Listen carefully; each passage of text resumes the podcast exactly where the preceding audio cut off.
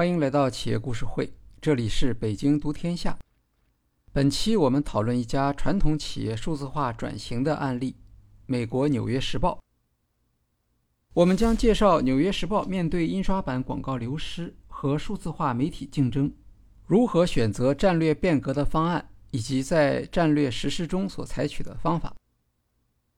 很多人说，2020年的一个深刻教训是我们能够获得或接触到的信息质量实在不能让人满意。新闻媒体当然有责任，不过也要承认，现实的情况是媒体已经不存在了。由于媒体在数字化时代的衰落，他们养活不起从事深度报道的专业记者，当然也就不会有高质量的新闻。不论这些新闻的主题是新冠病毒，还是被人顶替高考，在全球范围内，传统媒体都遇到了很大的困难。当然，这并不是无所作为的理由。在充斥混乱和矛盾信息的世界里，真相的追求仍然是有价值的。即使到了最困难的时候，《纽约时报》也没有放弃深度新闻报道。不仅坚持了新闻价值的主张，还实现了市场化的生存。我们先来看看《纽约时报》的困境。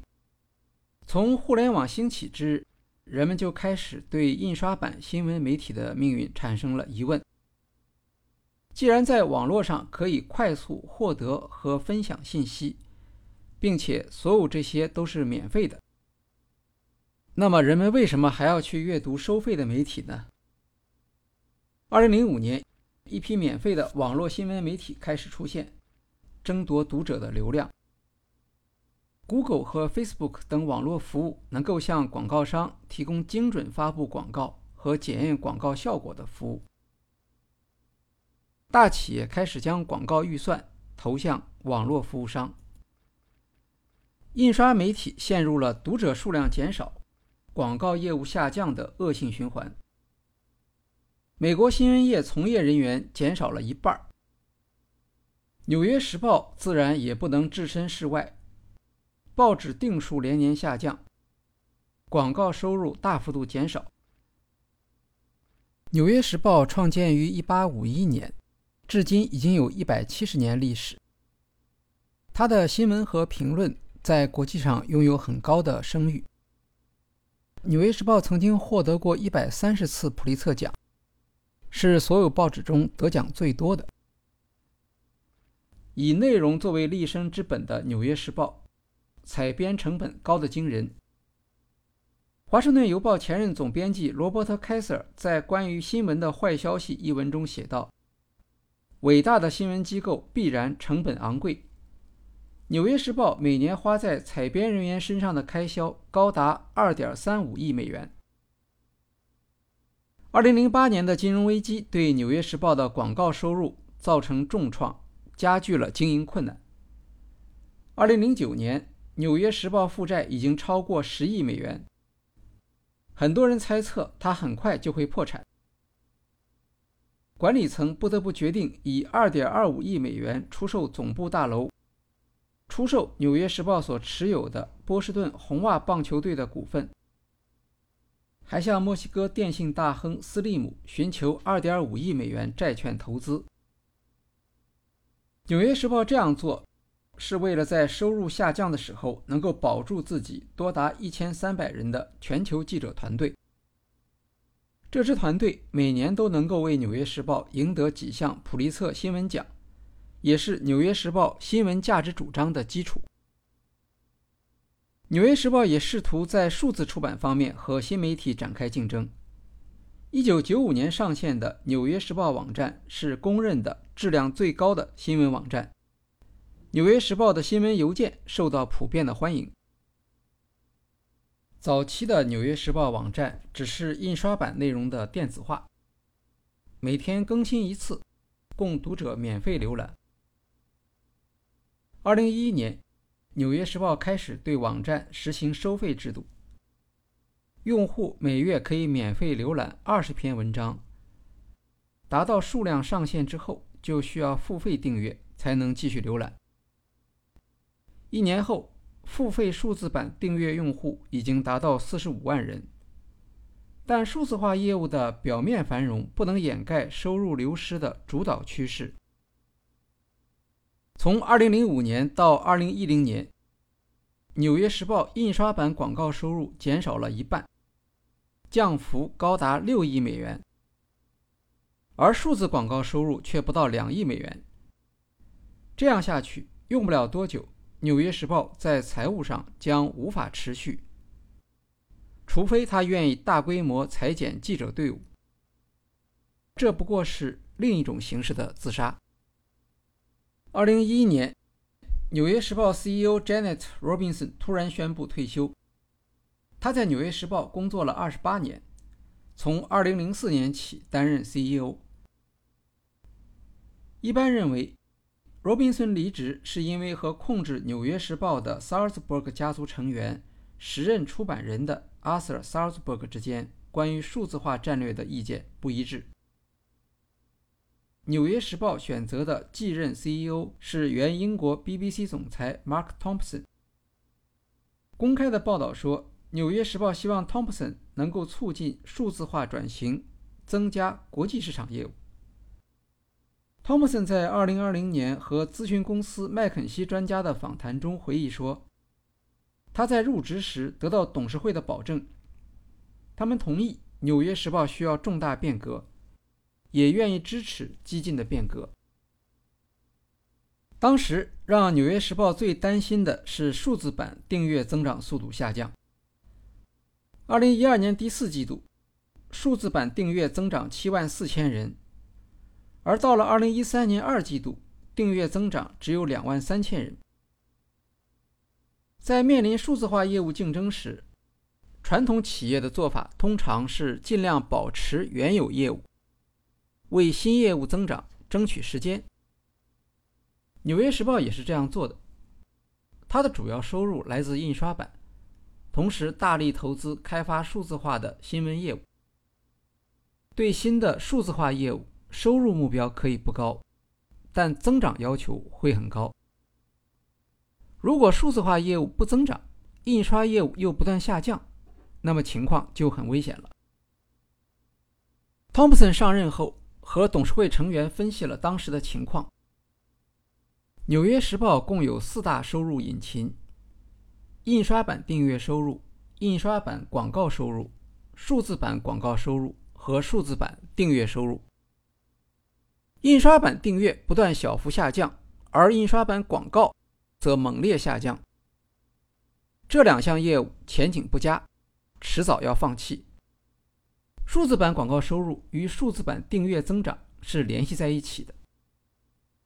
纽约时报唯一的出路是恢复数字化订阅的增长。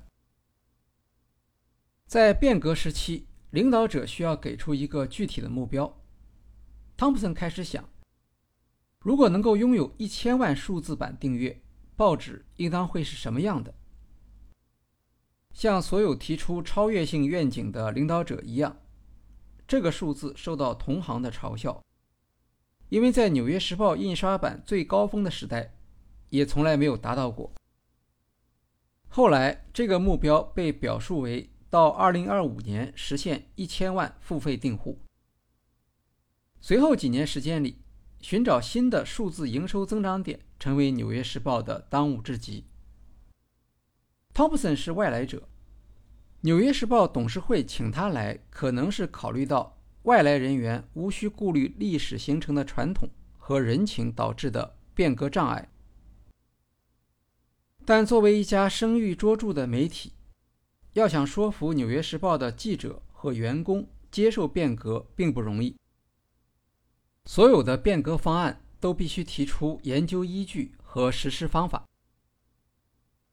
二零一四年，《纽约时报》制作了一份评估数字化转型的内部备忘录，称为“创新报告”。里面谈到《纽约时报》在数字化创新过程中所面临的困难。创新报告给出了五大建议：创建专门的数字订户发展团队。新闻分析团队、新闻战略团队、与读者为中心的部门开展业务协作，数字招聘优先。在数字化时代，不能再沿用过去报纸发行的办法，必须创建专门的数字新闻订户发展团队。用户不再主动读报，而是要求报纸来找他们。最好是把信息发到他们的邮箱、Facebook 账户里面，还必须是在正确的时间、正确的地点。如果读者去了意大利，报纸就应当趁他还在意大利的时候，将意大利的美食和景点发送给他。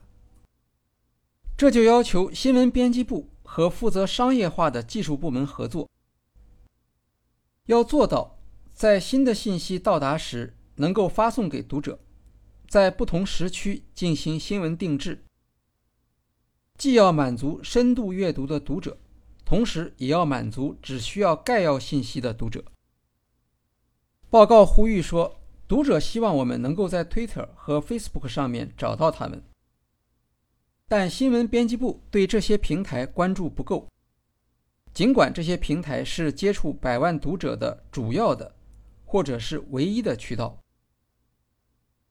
报告发现，由于印刷版仍然贡献着报纸的主要收入，导致新闻编辑部固守部门本位。他们经常拒绝程序员和数字产品设计师的要求。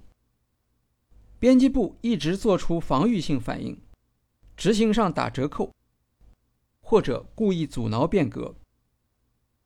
业务部几乎每天都能听到编辑部不同意这样的话。创新报告的基本思想是数字转型投入远远不能满足需要，传统新闻编辑部的工作方式。则是造成转型困难的主要障碍。这本来是一份内部报告，只提供给少数高管，但后来通过网络媒体 BuzzFeed 流传出来。哈佛大学尼曼新闻媒体实验室将备忘录做了摘要，发布在网站上，成为阅读量最高的文章之一。《纽约时报》的大部分员工是从外部新闻媒体上第一次知道这份报告的存在。尼曼新闻实验室报道说，许多员工被报告的坦率所打动，认为它揭示了《纽约时报》公司文化存在的很多问题。这些才是《纽约时报》数字化转型不利的真正原因。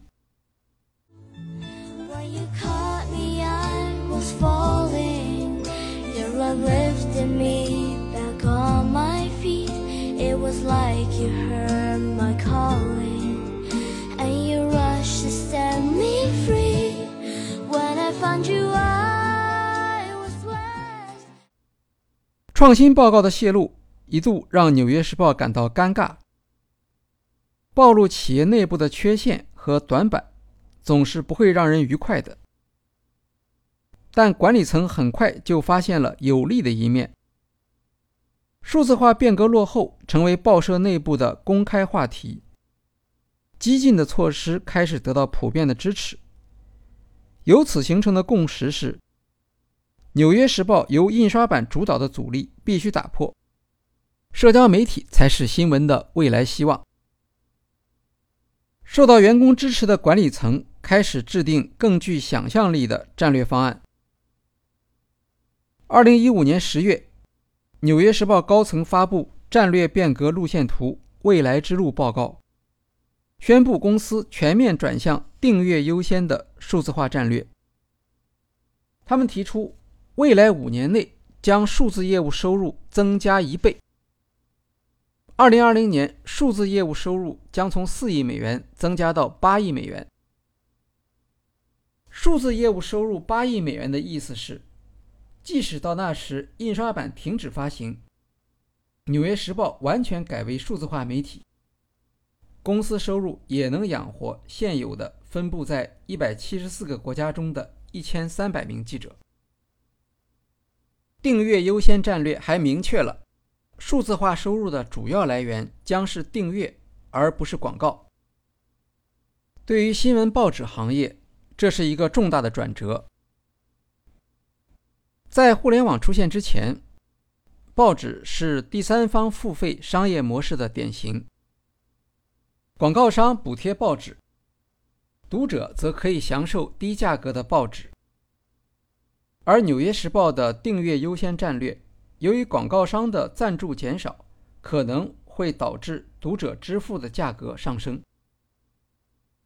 纽约时报》承认，它不可能和控制广告渠道的 Google 和 Facebook 竞争，因此不能冒险寄希望于数字化广告的收入。这样。唯一可靠的收入来源就只能是订阅。所有新闻媒体都有数字业务收入，但《纽约时报》是第一家提出依赖数字化订阅作为主要收入的大型新闻媒体。转向订阅优先的决定是风险很高的。竞争对手 Fox、BuzzFeed、哈芬顿邮报等数字化新闻服务商采用的是另一种战略。他们像许多创业企业一样，实行增长优先的战略，向用户提供免费新闻，吸引低毛利的展示广告作为收入。订阅模式成功的前提是读者愿意为原创的、需要花大量时间阅读的，以及来自第一手的和专家报道的新闻支付费用。《纽约时报》必须给出让订户持续付钱的理由。就像其他服务一样，读者愿意为好的新闻付钱，这是印刷时代的常识。但在数字时代，还能不能做到这一点，却没有把握。在当时，Netflix 和 Spotify 的内容收费模式还没有得到验证。CEO Thompson 对订阅颇有信心。他来自 BBC，BBC 的商业模式与《纽约时报》不同。他的主要收入就是来自用户订阅。汤普森认为，人们需要专业、持续和拥有合理收入的新闻报道团队，让政客们对自己的言行承担责任。未来之路报告出台之前，《纽约时报》管理层花了一年时间，每周五开会讨论，从中午到下午六七点，经过反复的争议，才达成订阅优先的一致意见。之后，管理层进行了大幅度更换。汤普森回忆说：“直到2018年，经过五次失败的重组，才基本完成数字化业务的结构调整。”汤普森的早期决定之一是调整报纸创作的优先顺序。之前，《纽约时报》是一家以印刷版为主的报纸，根据印刷版的内容。生成用户界面友好的电子版。在新的战略下，《纽约时报》的优先级是首先发布手机阅读友好的新闻，接着再生成网站内容，再从网站内容生成印刷版内容。《纽约时报》不是带有数字化功能的印刷版，而是新闻数字平台的组合。印刷版报纸继续出版，但它已经是新闻出版业务中相对容易的部分。所有的管理资源和人力资源都要转向难的部分，用创新的高品质的数字化内容吸引和保留订户。纽约时报管理层执行委员会共有十四名成员。汤普森把确保报纸方面保持正常印刷的任务。交给了经验超群的印刷产品副总裁罗兰·卡普托。其他十三名成员首先和重点考虑的是数字化。二零一五年，《纽约时报》总编辑 Becky 宣布成立独立的印刷中心，由 Gupta 负责。印刷中心的任务是统一管理印刷版报纸的出版。过去。各个版面是由不同新闻编辑部分别负责的。印刷中心成立后，新闻编辑部不再承担印刷版新闻截止时间、版面设计之类的问题。这样做可以让所有的新闻编辑部从准备印刷版的负担中解脱出来，专心从事新闻创作，实际上就是专心从事数字新闻的制作。表面上看，2015年《纽约时报》拥有的记者编辑数量与2000年公司最赚钱的时候一样多，但内部的结构却已经发生了很大的改变。记者编辑们所做的事和做事的方法都在变化。《纽约时报》印刷版从一天三次印刷改为只印一次，缩小了印刷版编辑部，将两百名夜班人员转移到白班的数字化部门。印刷版报纸的传统是早上七点，新闻编辑部办公室没有人，因为报纸已经印好，在分发的路上，而第二天的新闻还没有开始制作。但早上七点正是繁忙的通勤时间，是读者手机新闻阅读的高峰时段。汤普森要求立刻做出改变，新闻部在早上必须要满负荷，随时更新新闻并关注用户的动态。二零一六年，《纽约时报》开始买断性裁员，对员工队伍做出调整。这正是创新报告中所建议的，特别是将数字化技术人员的招募作为公司人力资源的战略重点，不仅包括程序员，同样也包括能够更好的支持数字化出版的记者、摄影师和设计师。在数字化产品研发过程中，播客这种形式受到特别重视，读者可以在通勤。健身时收听，而且能够随时和主持人互动，是更加适合数字化订阅的新闻服务。二零一七年，《纽约时报》开通了播客节目《每日播报》，讲述新闻摘要。它的广告语是“听新闻就该是这样”。这档播客节目由《纽约时报》政治栏目记者 Michael Barbaro 担任主持人。每日播报形式很简单，从当天新闻中选取一两则重大新闻报道，借助一千七百五十名记者的专业知识进行深度解读。该播客风格轻松随性，而音频制作极富创造力。播客的效果很快显现出来，大批年轻人订阅了这档免费播客。两年中。每日播报每期节目的下载量都达到两百万次。二零一九年九月，每日播报迎来了一个新的里程碑，总下载量达到惊人的十亿次。每日播报是世界上最受欢迎的播客产品之一，拥有八百万阅读听众，其中百分之三十来自美国以外。它是《纽约时报》数字创新能力的一个样板。极大地提升了《纽约时报》的全球品牌形象。二零一九年，《纽约时报》还开始在电视和流媒体上推出视频新闻节目，像每期三十分钟的《新闻一周》。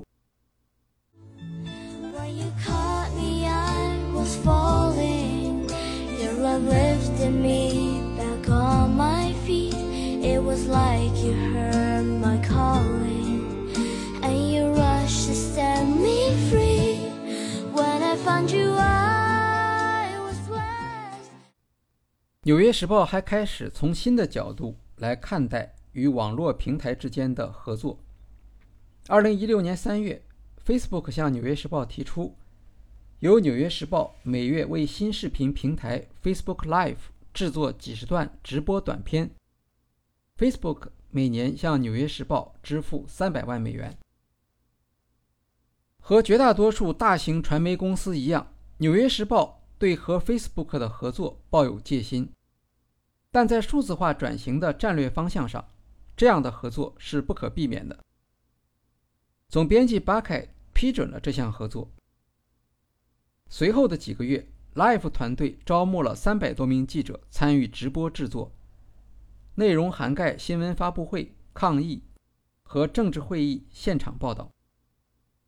Life 早期的一些产品出现了明显的质量问题，导致内部争议。担心损害《纽约时报》的声誉。编辑白凯说：“这个项目培训了编辑部的几百名编辑，让他们学会如何拍摄，如何对着镜头讲话，以及为未来制作新闻产品所需要的其他技能。如果你认为我们的未来寄托在手机上，说明你相信我们在未来的可视化程度将超过以往。《纽约时报》的记者必须学会接受和喜欢视频这种方式。二零一七年一月，《纽约时报》公布了一份长达三十五页的内部调查报告，报告的名称是“做与众不同的新闻”，简称“二零二零计划”。这是自二零一四年创新报告之后。《纽约时报》基于内部研究和调查提出的更加清晰化的数字化战略实施评论。对比之下，可以发现，创新报告更多的是对缺少数字化内容的一种批评，而2020计划已经拥有了足够多的数字化经验，能够给出大量基于实际数字化运营的分析和建议。报告提出的一项主要批评是。《纽约时报》每天生产两百条新闻，其中虽然有杰作，但多数是泛泛之作。传统记者的精英教育背景和《纽约时报》严肃的媒体氛围，导致了一种平庸、中间派、不接地气的文风。据说，很多中学老师抱怨，大多数八年级学生无法理解《纽约时报》的评论版文章。冗长而没有冲击力的温和态度，让他逐渐失去年轻读者的喜爱。甚至连最能够理解《纽约时报》评论的政治系学生，都更加偏好像 Fox Media 这种更符合年轻人口味的新闻媒体。如果说2014年的创新报告主要关注新闻发布之后如何进行数字化传播，2020计划。则沿着供应链向后延伸，更关注新闻发布之前的流程。报告指出，新闻报道应当注重在形式上和数字化读者的需求相匹配，必须在有力的文字基础上着重加强视觉效果。新闻报道还应当体现网络原生内容的特点，像《每日播报》这样的播客节目还太少。用国内互联网产品的语言来说，就是爆款产品实在是太少了。这反映出新闻编辑部仍然不敢脱离原有的新闻生产和传播方式，不了解如何为数字化市场开发与以往完全不同的产品，在创意上显得胆量不够。二零二零计划还提出了一个让整个新闻界感到震动的话题。媒体的推荐价值。报告中说，我们的读者渴望《纽约时报》向他们提出建议，但我们常常没能做到提供建议。产品测评应用 Wirecutter 和提供生活方式报道的智慧生活都很成功，让《纽约时报》重新思考新闻报道与读者的关系。《纽约时报》的特长是提供一种观点。告诉读者，《纽约时报》认为他们需要了解哪些内容，这就是新闻策展人的工作。这里所说的推荐，和 Spotify、豆瓣网提供的服务类似，不能只推荐用户习惯的或喜欢的，还要能够推荐他们不知道自己也会喜欢的内容。《纽约时报》下一步应当将新闻的力量转用到新的领域。以增加订阅为目标，向读者提供推荐和指导，而不是传统的深度报道。帮助读者理解时代变化的潮流，做文化策展人。在报社已经明确了订阅优先的战略之后，许多记者和编辑仍然没有完成优先目标的转变。有些记者不能准确描述所在部门的愿景。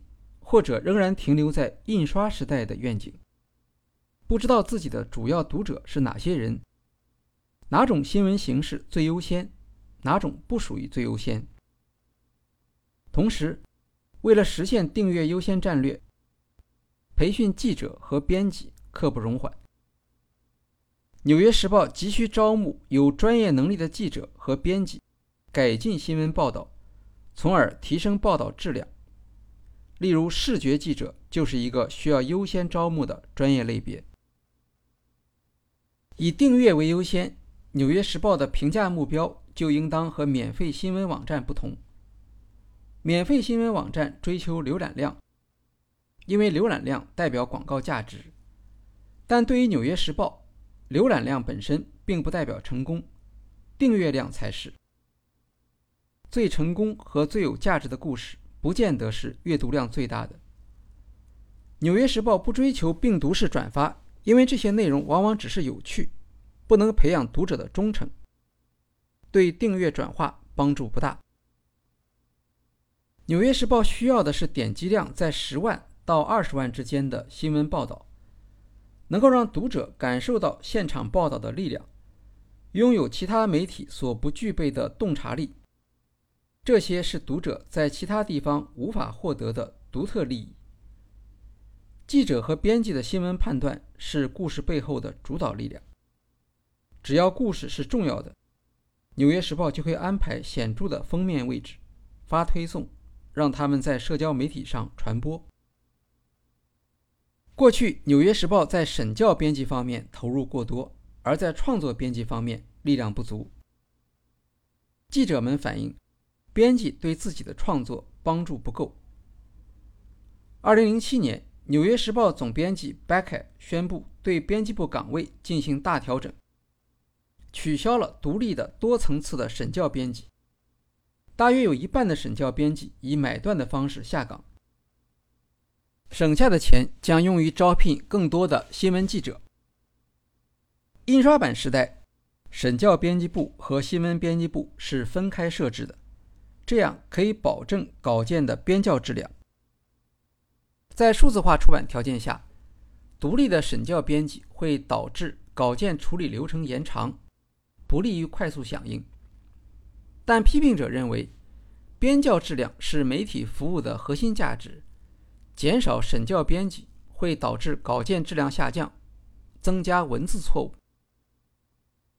总编辑 Becca 在回答读者提问时说：“独立的和反复的审教是印刷时代的机制。”今天，我们没有时间来等待完成冗长的文字审教工作。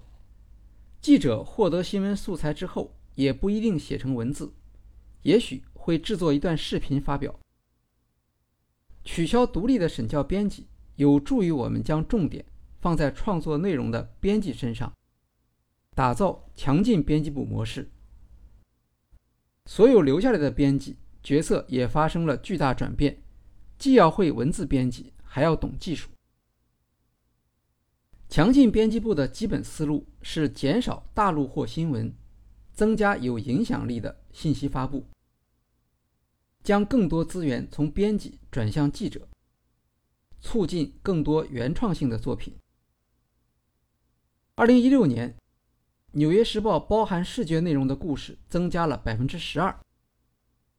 公司的数字平台上有一个工具叫做 Oak，向编辑提供讲故事的工具，能够帮助记者方便地使用视觉素材。在强劲编辑部模式下，这一趋势将得到加强。随着订阅收入的上升，《纽约时报》开始更加自信和积极地进行品牌传播。二零一七年。将近十年没有给自己打广告的《纽约时报》，在奥斯卡颁奖典礼上发布了“真相难寻”系列广告，向公众展示新闻报道的价值。广告取得了很大的成功。二零一八年，《真相难寻》发布第二阶段广告《真相的价值》，直接向读者呼吁：新闻帮助你看清这个世界。而优质的新闻内容值得你为它买单。通过建立清晰的愿景和明确的目标，调整组织结构和人员结构，更新和尝试多样化的产品，《纽约时报》的数字化转型取得了明显的成功。只花四年时间就实现了数字业务收入翻倍，比计划提前一年。二零一九年。纽约时报股票价格上涨了百分之四十四，三年回报率达到百分之一百四十八。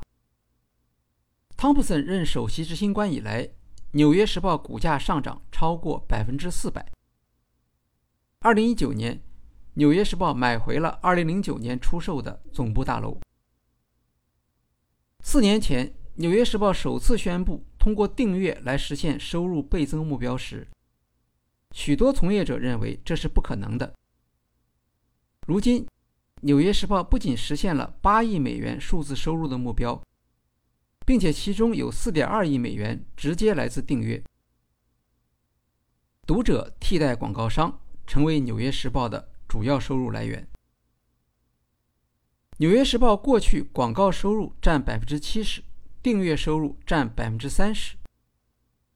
现在订阅收入占百分之六十，广告收入只占百分之四十。六百万订户中，有五百万是数字版订户，有四百万是为了新闻而订阅的。填字游戏订户已经超过一百万。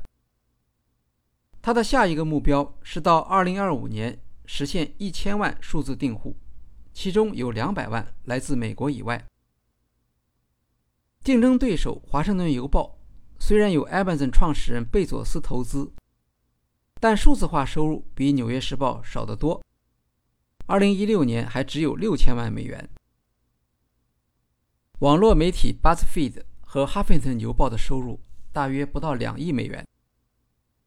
当然，从定数上看。《纽约时报》和 Netflix、Spotify 这样的网络内容巨头还不在一个数量级上。新闻媒体订阅的增长速度远远比不上娱乐媒体，但市场潜力还是相当大的。《纽约时报》的数字产品团队拥有七百名成员，人数仅次于记者团队，在新闻出版业里面是最多的一家。许多竞争对手在新闻之外寻找增长机会，《纽约时报》是唯一一家专注在新闻服务上投入巨资，通过组织变革和产品优化实现增长，并且已经形成了良性循环。好，今天的企业故事会就介绍到这里，谢谢大家。